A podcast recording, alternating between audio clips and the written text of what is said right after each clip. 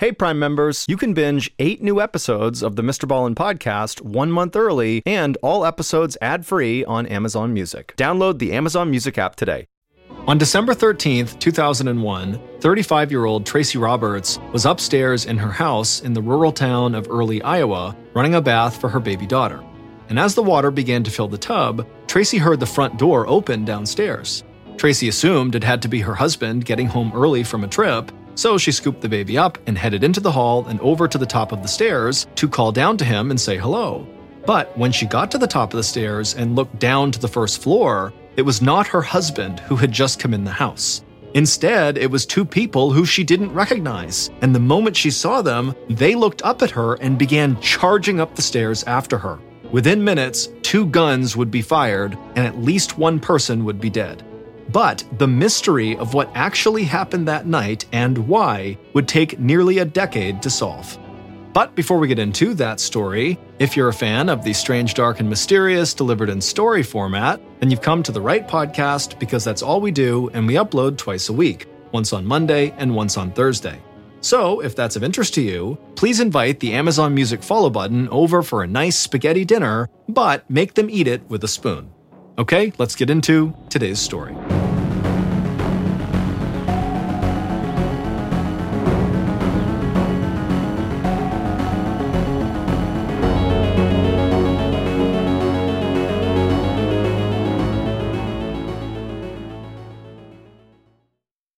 Audible lets you enjoy all your audio entertainment in one app. They offer an incredible selection across every genre, from bestsellers and new releases to celebrity memoirs, mystery and thrillers, motivation, wellness, business, and much more. Audible is like the place for thrilling audio entertainment with highly anticipated new releases and next listen recommendations. I personally am a huge fan of the Jack Reacher action series by author Lee Child. It's about this huge dude named Jack Reacher who basically just goes around the country destroying very deserving bad guys. And my favorite is called The Killing Floor, which also happens to be the very first Jack Reacher novel. As an Audible member, you can choose one title a month to actually keep from the entire catalog. This includes the latest bestsellers and new releases. New members can try Audible free for 30 days. Visit audible.com slash ballen or text ballen to 500 500. That's audible.com slash ballen or text the word ballen to 500 500 to try Audible for free for 30 days. Audible.com slash ballen. Man, that sunset is gorgeous. Grill, patio, sunset. Hard to get better than that. Unless you're browsing Carvana's inventory while you soak it all in. Oh, burger time. So sit back, get comfortable. Carvana's got thousands of cars under $20,000 just waiting for you. I could stay here forever. Carvana, where car buying meets comfort, meets convenience. Download the app or visit Carvana.com today.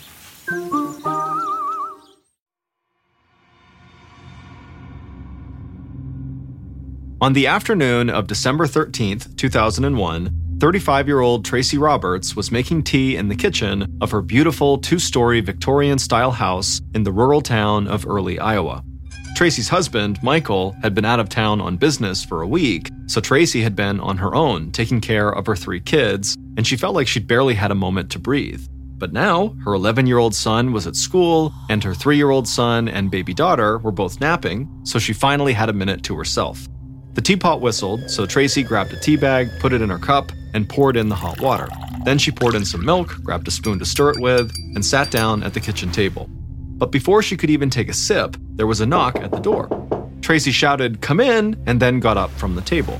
Tracey had spent most of her life in Chicago, Illinois, and moving from a huge city like Chicago to Early, Iowa, a town of 500 people where no one even locked their doors, had taken her a while to get used to. But after three years of living in Early, she'd really started to love the peace and security that came with it. Tracey walked through a large living room with hardwood floors, and when she arrived at her front door, she saw a 20 year old man named Dustin Wade standing there. Dustin was 5 foot 7 inches tall and skinny, and he was wearing jeans, a t shirt, and a brown leather jacket. Tracey said hello, and Dustin smiled. Tracey was tall with blue eyes and long brown hair, and from the moment she'd moved to Early, people in town talked about how beautiful she was. Tracey asked Dustin if everything was okay, and he said he'd come by the house because Tracey's husband, Michael, said he had some work for Dustin to do. Michael was an Australian businessman who had started his own computer security company when he moved to the US after marrying Tracey. And a year earlier, he had hired Dustin's mom to work part time as an office manager for him. And when Michael had met Dustin, he'd taken to the shy young man almost immediately. And so Michael had started paying Dustin to do small jobs for his company, like filing and making copies. Dustin had struggled in school throughout his childhood, and even when he got older, he had trouble making friends. Doctors had diagnosed him with attention deficit disorder and said he had learning disabilities that could be the cause of his shyness. But Dustin had really started to come out of his shell when he started working for Michael and spending time with him and Tracey. Michael and Tracey had even taken Dustin paintballing with them, and it was pretty much all Dustin talked about now. Back at the front door, Tracey told Dustin that there must have been a mix up because Michael was still out of town. And so she told Dustin to just come back the following day to see what Michael needed him to work on. Dustin thanked Tracey and then walked back outside. Tracey closed the door and then went into the kitchen and sat down to drink her tea. But just a few minutes later, there was another knock at the front door, and so Tracey figured it had to be Dustin wanting to ask her something else. And so she took a deep breath, a little annoyed she couldn't relax with her tea, and shouted, Come in, and then headed back to the door. But it wasn't Dustin standing there this time. It was one of Tracey's friends who'd come by to drop off some Christmas cookies she'd baked for Tracey and the kids. Tracey hugged her friend and asked if she wanted to come in for a cup of tea. Since moving to Iowa, there were only a handful of people that Tracey felt like she could really talk to, and this friend was one of those people. And right now, Tracey desperately wanted to talk to this friend about what was going on in her life. Her friend said she'd love to come in for some tea, and so the two of them walked back to the kitchen. The friend sat down, and Tracey poured her a cup, and then she sat down as well. Then Tracey told her friend that she wanted to tell her a secret, something she hadn't even really told her husband. Immediately, a concerned look came across her friend's face, but Tracey didn't seem to pay attention to that Instead, Tracey took a sip of her tea and then looked around the kitchen cautiously, like she thought someone could be listening. And then, after feeling satisfied, Tracey looked at her friend and she told her that she was scared her ex husband might try to hurt her. Her friend's eyes went wide. She knew Tracey had been married to a doctor before she was married to Michael, but she had never heard Tracey talk much about her ex husband. Tracey took another sip of tea then she told her friend that her ex husband had filed with the courts to try to get sole custody of their son, Tracey's 11 year old. The boy was her only child with her first husband, and she said she had tried to keep things as civil as possible during the divorce for her son's sake. But now her ex husband was living in Virginia, and he wanted their son to leave Tracey and go live with him. As she said this, Tracey's hands began to tremble, and her spoon rattled against the side of her teacup. And then Tracey said there was no way she would ever let her son go live with his dad halfway across the country. And then, with a trembling voice, Tracey said her ex husband was a bully, and she really worried that he might do something to try to hurt her. Tracey's friend felt so bad for Tracey, and so she got up, she walked around the table, and gave Tracey a hug.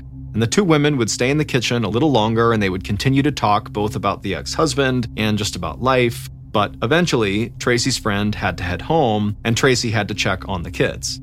By around 6:30 p.m. that night, Tracey had managed to push basically any thoughts about her ex-husband out of her head, and now she was focusing on the bedtime routine for her kids. And so she asked her 11-year-old to keep his little brother company while she gave the baby a bath. The two boys ran upstairs to the 11-year-old's room to watch a movie, Tracey turned off the lights downstairs to save on the electric bill, and then she carried the baby upstairs to the bathroom. Tracey started running the water, but before she was about to start giving the baby a bath, she heard the front door open downstairs, and then footsteps began to move around inside the entryway. Tracey figured Michael must have gotten home earlier than expected, so she lifted the baby up and she walked down the hall to the top of the stairs, but Michael wasn't in the entryway. Instead, two men in dark clothes were standing there looking up at her, and immediately Tracey screamed. Tracey heard the two men rush across the entryway towards the stairs, and she felt like she could barely breathe.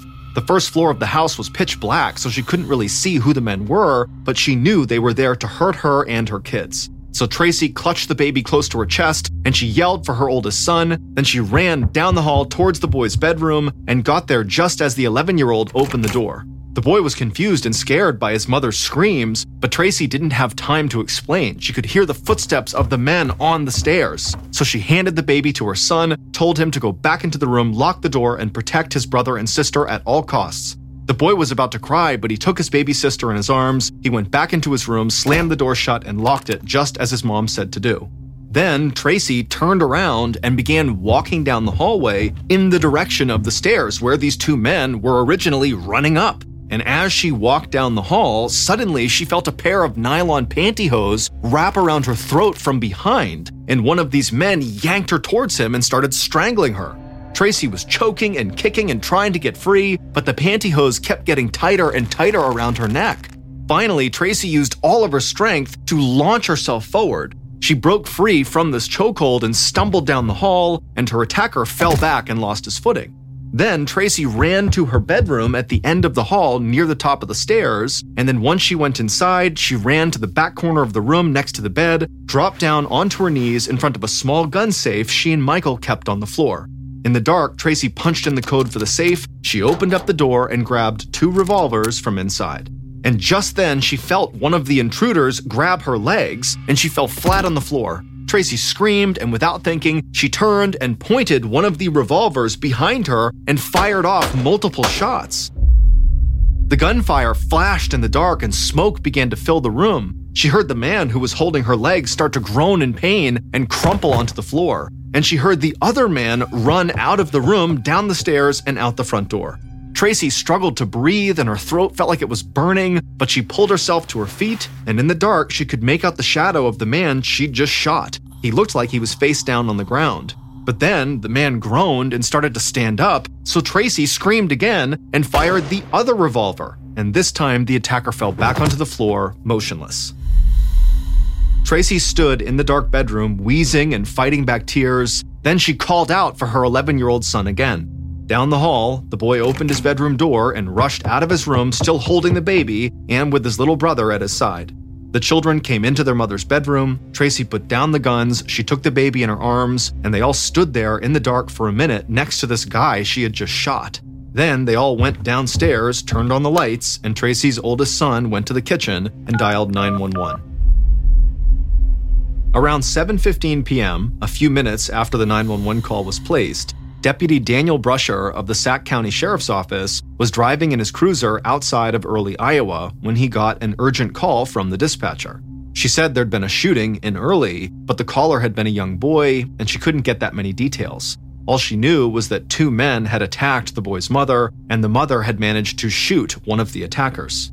Deputy Brusher said he was on his way and told her to make sure if the ambulance got there before him that nobody went inside until police had cleared the area because for all he knew, there might still be a shooter inside of the house.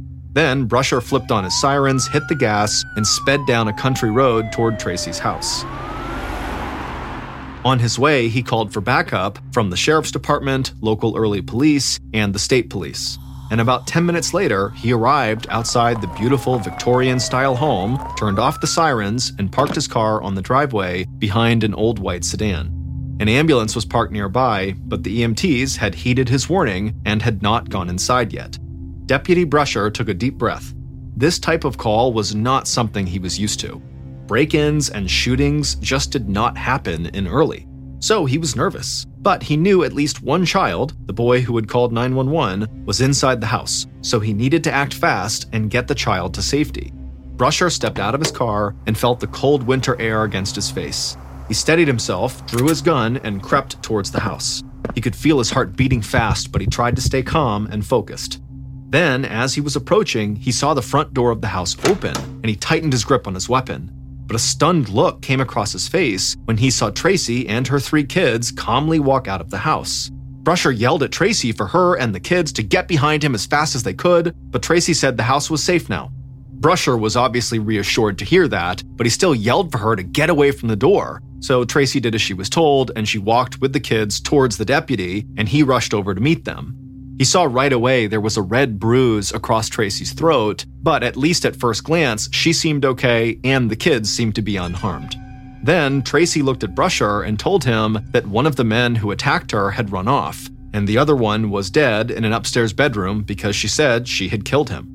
Brusher told her to stay there and then signaled for the EMTs to come over and look at Tracey's injury as well as the kids. Then Brusher walked up to the front door of the house. He still wasn't sure what was going on inside, so he kept his weapon drawn and he moved carefully and slowly. Once he was inside, he made his way up the stairs, and when he reached the hall, he could smell gunpowder in the air. And as he got closer to Tracey's bedroom, the smell got stronger. Brusher stepped into her bedroom and flipped on the light and on the ground, he saw a man lying on his chest with his face slightly turned out. There was a wide pool of blood that surrounded the body, and it looked like it was starting to seep into the cracks of the hardwood floors. Brusher crossed the room to the body and crouched down beside it, and after feeling for a pulse and not finding one, he noticed there was a wallet in the back pocket of the dead man's jeans. So Brusher grabbed the wallet and pulled out a driver's license. He looked at the photo on the license and then held it up next to the man's face and clearly the license belonged to the dead man. The dead man's name was Dustin Wade, the same Dustin Wade who had been working for Tracey's husband. The scene in the bedroom totally shocked Deputy Brusher. The amount of blood on the floor and the multiple bullet wounds on the body were beyond anything he'd seen before. But he shook it off because he had work to do. There had been two intruders in the house, and now the other one was presumably on the run somewhere in town. Brusher contacted all levels of law enforcement in the area and let them know that one of Tracey's attackers had fled the scene and was likely in the area, but he had no physical description of the suspect. Then Brusher walked out of the bedroom, headed downstairs, and stepped outside. He walked over to one of the EMTs on the scene and asked if the kids were okay, and the EMT said none of them had been injured, at which point Brusher let out a sigh of relief. Members of the medical team were still looking over the wound on Tracey's throat, but during their medical exam, she was still able to give Brusher a more detailed account of what had happened. But when Tracey said she was still having trouble breathing, the EMTs said they needed to get her to the hospital to make sure she hadn't suffered any internal damage when she was being strangled. So Brusher told Tracey once she was feeling up to it, the police would follow up with her. Tracey thanked him, and then she and the kids got into an ambulance and headed to the hospital. At this point, members of multiple law enforcement agencies were arriving on the scene, and forensics and ballistics headed inside and got to work assessing the evidence in the upstairs bedroom where Dustin had been shot and killed. And while they did that, Brusher and officers from the sheriff's department walked the grounds to see if there were any clues that might lead them to the second attacker. But while they were searching, Brusher heard a car suddenly come screeching to a halt in front of the house. A short woman in her 40s stepped out of the car. It was Dustin's mother. She was shaking and she had a frantic look on her face, and she began yelling, Is my son here? Is Dustin here? Brusher walked over to Dustin's mother and tried to calm her down. He had hoped they'd have more time before word spread, but in a town that small, it was impossible to keep something like this secret for very long. Then Dustin's mother pointed at the old white sedan in the driveway. She said it was Dustin's car and she needed to know if he was there. Brusher nodded, but the look in his eyes gave something away because immediately Dustin's mother asked if her son was dead. And in a soft voice, Brusher said, Yes. Dustin's mother started sobbing and wailing, and her head fell on Brusher's shoulder. And through tears, she asked if she could go inside and hold him. Brusher felt sick. No matter what had happened in that bedroom, he couldn't imagine the pain this mother was going through right now. He put his hands on her shoulders and told her he was so sorry, but she could not go inside. Then he helped her back to her car and told her that the best thing she could do right now was just go home and he would come talk to her as soon as he could. As Brusher was speaking to Dustin's mother, one of the local Early police officers who knew Dustin's mother came over to talk to her as well, and after a few minutes, they had convinced her to head back home. Watching the devastated mother drive off into the night made Brusher feel like he'd stepped into another world. How could something like this have happened? Why would a young man like Dustin attack a woman in her home while she was there with her three young kids? Brusher hoped he could find some answers in Dustin's car, so he walked over to the white sedan. The driver's side door was unlocked, and when they opened it and looked inside, Brusher saw a pink spiral notebook in the passenger seat. He reached across the car, grabbed the notebook, opened it, and started reading, and a look of complete shock came across his face. The handwriting was sloppy, but Brusher could still make out what was written on the first page. Dustin had written out a confession saying he was going to go kill Tracey, but the attack wasn't personal. Instead, Dustin had written that he was going to murder Tracey because her ex husband had paid him to do it.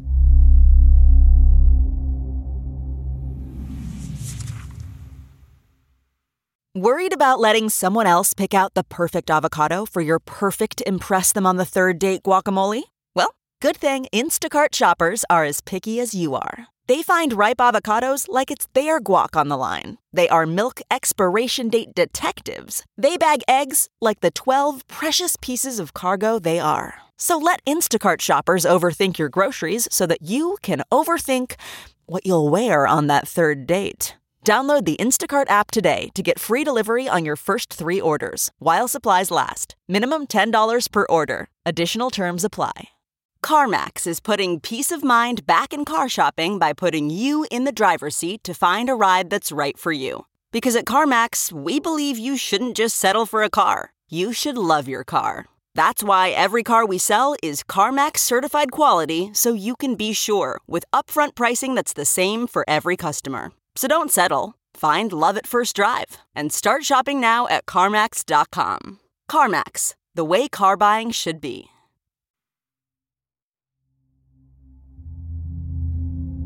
In the days following the attack, Brusher and other members of the investigative team returned to Tracey's house multiple times. They still had no information on the second attacker, and so they were desperate to find any new evidence that might point them in the direction of this second person.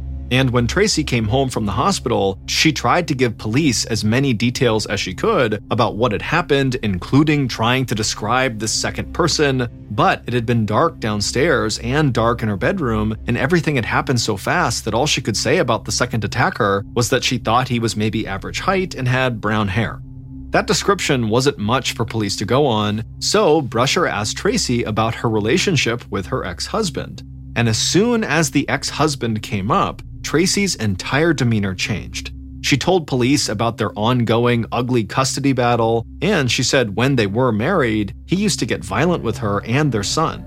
And so, after interviewing Tracey, Brusher felt like that pink notebook with the confession by Dustin was the piece of evidence that could break the entire case open because there was direct reference to Tracey's ex husband having set up the attempted murder, and now hearing from Tracey about this custody battle, Brusher felt like that could be the ex husband's motive for wanting to kill Tracey. But before going after Tracey's ex husband, who lived halfway across the country, Brusher had to make sure Dustin had really written the words in the pink notebook. So, on December 18th, five days after the attack on Tracey, Brusher and other members of the investigative team headed to Dustin's house. They were greeted at the door and led inside by Dustin's very upset mother. The house was cold and dark. Brusher saw Dustin's father sitting in a chair, motionless and staring at the floor, and Dustin's two younger sisters were sitting on the couch, and it was obvious they'd been crying. Brusher apologized for bothering the family, but he said he needed their help figuring out if a note he had found was actually in Dustin's handwriting. Dustin's mother said she could help, and so she led Brusher and the others through the first floor of the house to a door that led to the basement. Then she opened that door, flipped on the light, and they began walking down a creaking staircase. And on the walk down, Brusher was thinking he had no idea what he was about to find. He wondered if Dustin had laid out plans for the attack that they would find, or if maybe Dustin had covered his walls with photos of Tracey. But when they stepped into the basement, Brusher saw that Dustin had converted it into a bedroom that any typical 20 year old guy might have. Stacks of video games were on the floor in front of a TV, clothes were piled up in different spots, and there were a few books and video game magazines laying next to a computer. Dustin's mother looked around the room and stopped herself from crying in front of the officers. Then she crouched down and dug through a stack of papers and found a couple of pages that were filled with writing Dustin had done in high school, and she handed it to Brusher. He thanked her and then told her some of the other officers needed to check Dustin's computer to see if they could find out anything more about this home invasion, and she said she understood. And then, with just one glance at Dustin's school papers, it was obvious to Brusher that the handwriting matched the handwriting in the pink notebook where Dustin had claimed Tracey's ex husband had hired him to kill Tracey. So, the pink notebook looked like it was going to lead right to the man behind the attack, Tracey's ex husband, and police hoped that would then lead them to the second attacker who had gotten away. But because Tracey's ex husband lived in Virginia, investigating him was going to take some work. So, law enforcement in Iowa coordinated with local and state agencies in Virginia to conduct a thorough investigation into Tracey's ex husband that included interviews and searches of his computer and phone data, correspondence, and financial transactions. But nothing they found showed any connection between Tracey's ex husband and Dustin, and searches of Dustin's computer and phone records didn't reveal any connection either.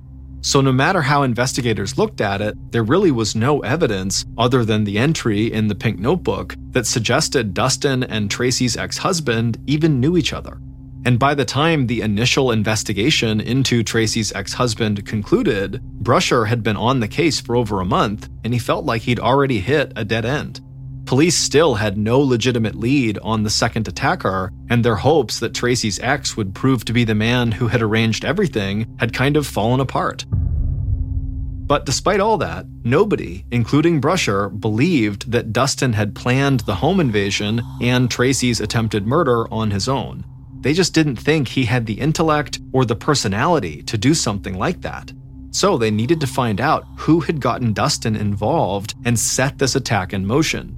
And then, in late January of 2002, about a month after Dustin died, the investigators had a simple thought. What if they were focusing on the wrong husband? Instead of Tracey's ex, what if they needed to look more closely at the person she was currently married to, the Australian businessman Michael Roberts?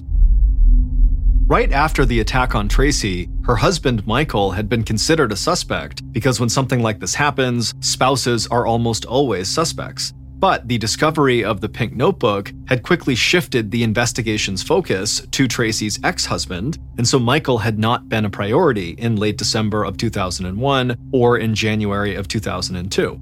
But now, with the investigation into Tracey's ex husband going nowhere, investigators started digging deeper into Michael's background, and they found a lot of red flags. It turned out that Michael and Tracey had met through an online dating site when Michael was still living in Australia, and just 18 days after they had met, Tracey had flown to Australia and they had gotten married. And soon after the wedding, Michael had moved to the United States to be with Tracey, and they had moved to Early, Iowa together, where Michael set up his computer security business. And it was Michael's company and financial situation that really jumped out at Brusher. Because despite Michael's claims that he was this wealthy international businessman, investigators discovered that his computer security company was actually failing and Michael was facing possible financial ruin. But it looked to police like Michael had a very morbid way out of his financial mess. If Tracey died, he would receive over a million dollars from her life insurance policy. With this new information, Brusher contacted Michael and said he wanted Michael to come down to the sheriff's station and take a polygraph test, which is more commonly known as a lie detector test. Michael was not sure if he wanted to subject himself to that, but Brusher told him it would help police eliminate him as a suspect. So, on February 13, 2002, two months after the attack on Tracey, Michael arrived at the sheriff's station. It was cold outside, but the second Michael stepped inside, he started sweating. Brusher met Michael, thanked him for coming, and then led him down a bright hallway into a small interrogation room where two men were waiting a state police investigator and the polygraph examiner. The investigator got up and led Michael to a chair at a wooden table, and once Michael was seated, the polygraph examiner approached him and ran a Velcro strap across Michael's chest and then another one across his stomach. These were steps in setting up the polygraph test. And as he was getting set up, Michael continued to sweat profusely, but smiled politely at the examiner. Then the examiner wrapped a blood pressure cuff around Michael's right upper arm and connected two small metal finger plates to his index and ring fingers on his left hand. The examiner explained that all of these tools were used to monitor Michael's blood pressure, breathing, and sweat gland activity. Michael gave out a little laugh when the examiner brought up the sweat gland activity because Michael at this point was basically drenched in sweat. The examiner went to a separate table to monitor the test results on his computer, and then at this point, the investigator sat down across from Michael. The investigator smiled and then, in a friendly voice, reminded Michael to just answer the questions truthfully to the best of his knowledge. They checked to make sure the polygraph machine was working, and then the investigator launched into a series of questions about the night Tracey was attacked.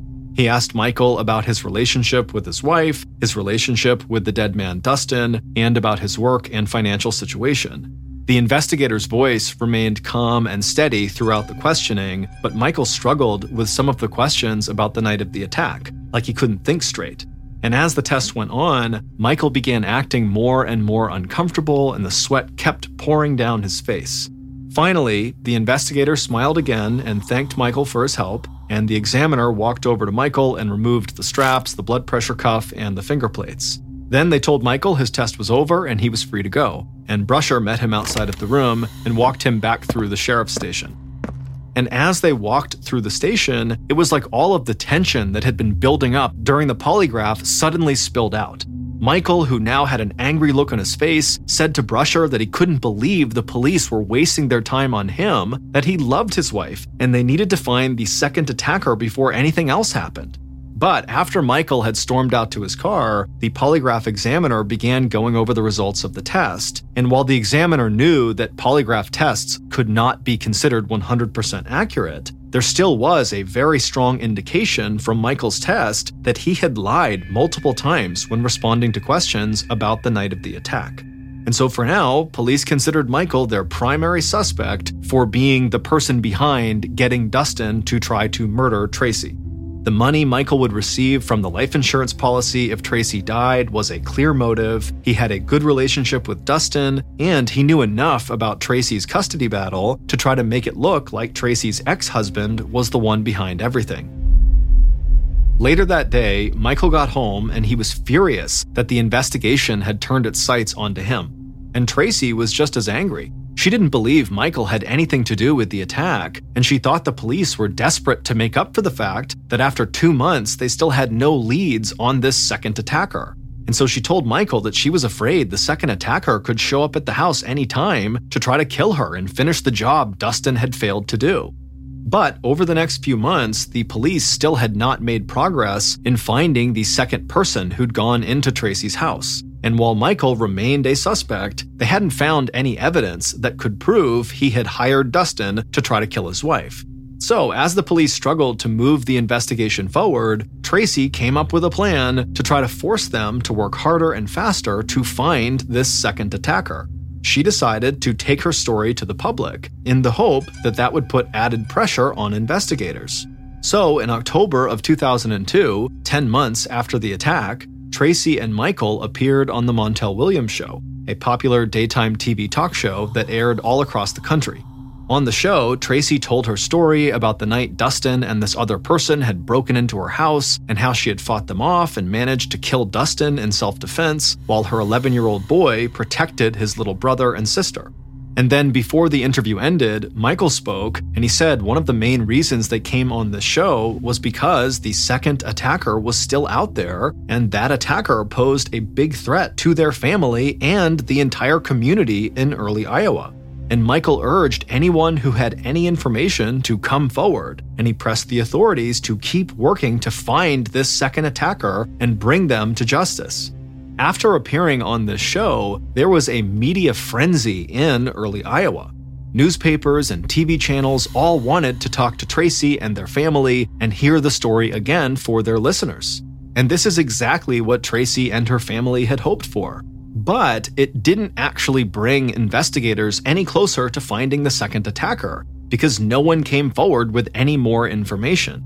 And so, really, the constant media attention just started to tear both families at the center of the story apart Tracey's family and Dustin's family. On Thanksgiving Day of 2002, almost a year after Dustin's death, his father walked through the cemetery where his son was buried. It was a cold and gray day, and Dustin's dad walked past bare trees and felt dead grass crunch beneath his feet then he passed a row of headstones and finally arrived at his son's grave. He sat down on the cold ground next to Dustin's headstone and he put one hand on it. Then he took a breath, reached into his pocket with the other hand, pulled out a revolver, pressed the barrel against his chest, and fired. Dustin's father died on his son's grave, and he left behind a note saying he had cried every day since his son's death. And not long after Dustin's father took his own life, people in town started to wonder if Tracey and Michael had pushed things too far by going on a national TV talk show and had driven Dustin's father to take his own life. And when the town of Early, Iowa started to turn against Tracey and Michael, Tracey and Michael started fighting all the time. And the fighting got even worse in the summer of 2003 when it became clear that investigators had all but given up on finding the second attacker, and the case seemed like it was going to go cold. And so, not long after that, Michael and Tracey got divorced, and Tracey left Early Iowa with her kids, hoping she could put everything that had happened behind her. With Tracey gone, Deputy Brusher knew the case was no longer a priority, and that even if it remained open, the case files would likely just sit in a drawer somewhere collecting dust. And for years, Brusher would be right. Fast forward to the end of 2008, seven years after Dustin's death. Detective Trent Valletta of Iowa's Division of Criminal Investigation was sitting at his desk looking at crime scene photos of Dustin Wade lying dead in Tracey's bedroom. Part of Valletta's job was to review cold cases. Cold cases are those that remain open but likely cannot move forward without the discovery of new evidence. And the cold case involving Dustin and Tracy, which hadn't progressed in years, occupied most of Valletta's time and energy because when he reviewed the files, there were several things he just could not shake. He didn't understand why there was absolutely no information about the supposed puppet master behind Dustin and this other phantom second attacker, or why Michael had seemingly been dropped as a suspect without any definitive proof that he really wasn't involved. And the more Valletta studied the crime scene photos, autopsy report, interviews, and the pink spiral notebook found in Dustin's car, the more he felt like evidence had been overlooked and that the case really needed to be closely re examined. But Valletta knew he would need to have something far more concrete than just his feelings about the case to get the resources and manpower needed to remount a full investigation. And so, in early 2009, a couple of months after Valletta had begun looking back into this case, Valletta reached out to an Iowa State police detective who he trusted. The guy was a former Navy SEAL, an expert marksman, and was known for catching things at crime scenes that others might miss. And when this detective dug into the case files to help Valletta, something jumped out to him right away. And what he saw would give Valletta enough new information to convince his bosses to fully reopen and reinvestigate this case. And once they did that, Valletta was able to find the so called puppet master who had planned everything on the night that Dustin Wade showed up at Tracey Roberts' house. Based on new information discovered after Valletta and the other detectives started reviewing the case, evidence found at the crime scene, and interviews conducted throughout the investigation, here is a reconstruction of what police believe actually happened on the night Dustin Wade died, December 13th, 2001. On the evening of December 13th, Dustin pulled his white sedan into the driveway of a home in a suburban neighborhood. He stepped out of the car, walked up to the front door, and knocked. A moment later, he heard the sound of the puppet master calling for him to come inside. And so Dustin opened the door, stepped inside, and he was immediately greeted by the puppet master who was smiling at him. Before Dustin could say anything, the puppet master asked Dustin if he wouldn't mind writing a few things down for them. Dustin said no problem, and he followed the puppet master into the kitchen and sat down at the table. And as soon as he was seated, the puppet master handed him a pink notebook along with a pen and told him to write down everything they said. And so Dustin just did as he was told. He wrote down everything the puppet master said. And when Dustin was finished, he asked the puppet master if there was any other work they needed from him. And the puppet master said yes, actually, there was something they wanted to show him that was in the upstairs bedroom. And so the puppet master got up and told Dustin to follow them, and Dustin did just that. Once they got upstairs, the puppet master led Dustin into a bedroom, and while Dustin was standing near the door of the bedroom, the puppet master walked around the bed and crouched down out of Dustin's view for a second. And so Dustin just stood there waiting to see whatever it was the puppet master wanted to show him. Then suddenly, the puppet master stood up, turned around, and pointed two guns directly at Dustin. And before Dustin could figure out what was happening, the puppet master fired multiple shots at him. One of the bullets hit Dustin in the stomach and he began to stumble backwards. And then when he turned to run out into the hallway, the puppet master shot him again in the arm. Dustin cried out for help, but the puppet master kept on shooting and put another round into his back, which caused Dustin to fall to the ground onto his chest. At this point, Dustin was barely breathing and a huge pool of blood was forming all around his body. The puppet master, who by this point had stopped shooting, took a few steps forward and stood directly over Dustin. They aimed one of their guns at the back of his head and fired four more shots, killing Dustin. Then the puppet master put the guns down, ran out of the bedroom, flew down the stairs, and rushed to the kitchen. They picked up the pink spiral notebook they had given Dustin to write in and ran to the front of the house. They threw the front door open, stepped out into the cold winter air, and walked over to the driveway where Dustin's car was parked. They opened the unlocked driver's side door, reached across, and placed the pink notebook on the seat. Then the puppet master calmly walked back inside, headed upstairs to the bedroom, and yelled for their children to get help. It would turn out there had never been a home invasion or an attack on Tracey Roberts by Dustin and some unknown second attacker. In truth, the puppet master was Tracey, and she had killed Dustin in cold blood, and almost everything she had told the police was a lie. Tracey had set up the entire thing. She knew Dustin would be easy to manipulate, and so, on the promise of giving him some extra work for some money he could use to buy more video games, she had lured Dustin to her house and then tricked him into writing a fake confession in that pink notebook, then she murdered Dustin and then wrapped pantyhose around her own neck to give herself an injury. And then she tried to frame her ex husband for hiring Dustin to kill her so she could win the custody battle for her son. And it was the former Navy SEAL who had pointed out to Valletta that the crime scene photos didn't match with Tracey's story. She said she had been attacked in the dark and was wildly firing her gun behind her, and then also shooting at a shadow of her attacker as he tried to get up off the floor. The former Navy SEAL said that it would have been impossible for someone even with his level of expertise in firearms to create the gunshot pattern found on Dustin's body while struggling and firing blind. And he told Valletta he was certain that the multiple shots to the back of Dustin's head had been made with the light on and with the shooter standing directly over Dustin with a clear view of their target. And once Valletta had that information, he was able to convince his bosses to let him reinvestigate the case. And it turned out that when he tracked Tracey Roberts down, she was living under a new name in Ohio. She was using a British passport she'd obtained with forged documents, and she was presenting herself to some people as a London socialite and even using a fake British accent.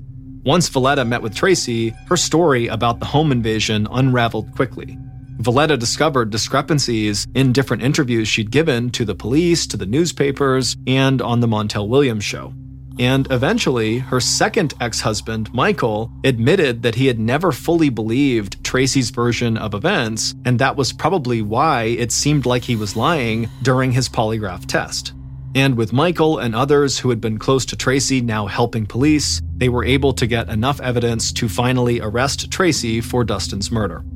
Tracey would be convicted and sentenced to life in prison.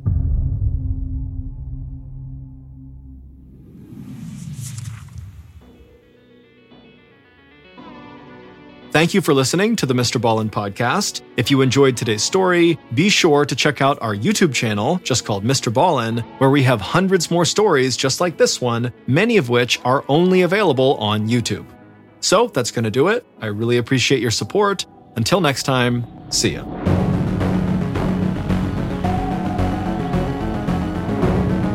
Hey, Prime members, you can binge eight new episodes of the Mr. Ballen podcast one month early and all episodes ad free on Amazon Music. Download the Amazon Music app today. And before you go, please tell us about yourself by completing a short survey at wondery.com/slash survey. Hey, listeners, it's me, Mr. Ballen. I appreciate you all being fans of the strange, dark, and mysterious, but let's be honest, sometimes you need a bit of humor to go alongside true crime. That's where the Morbid Podcast comes in. It's a lighthearted nightmare over there.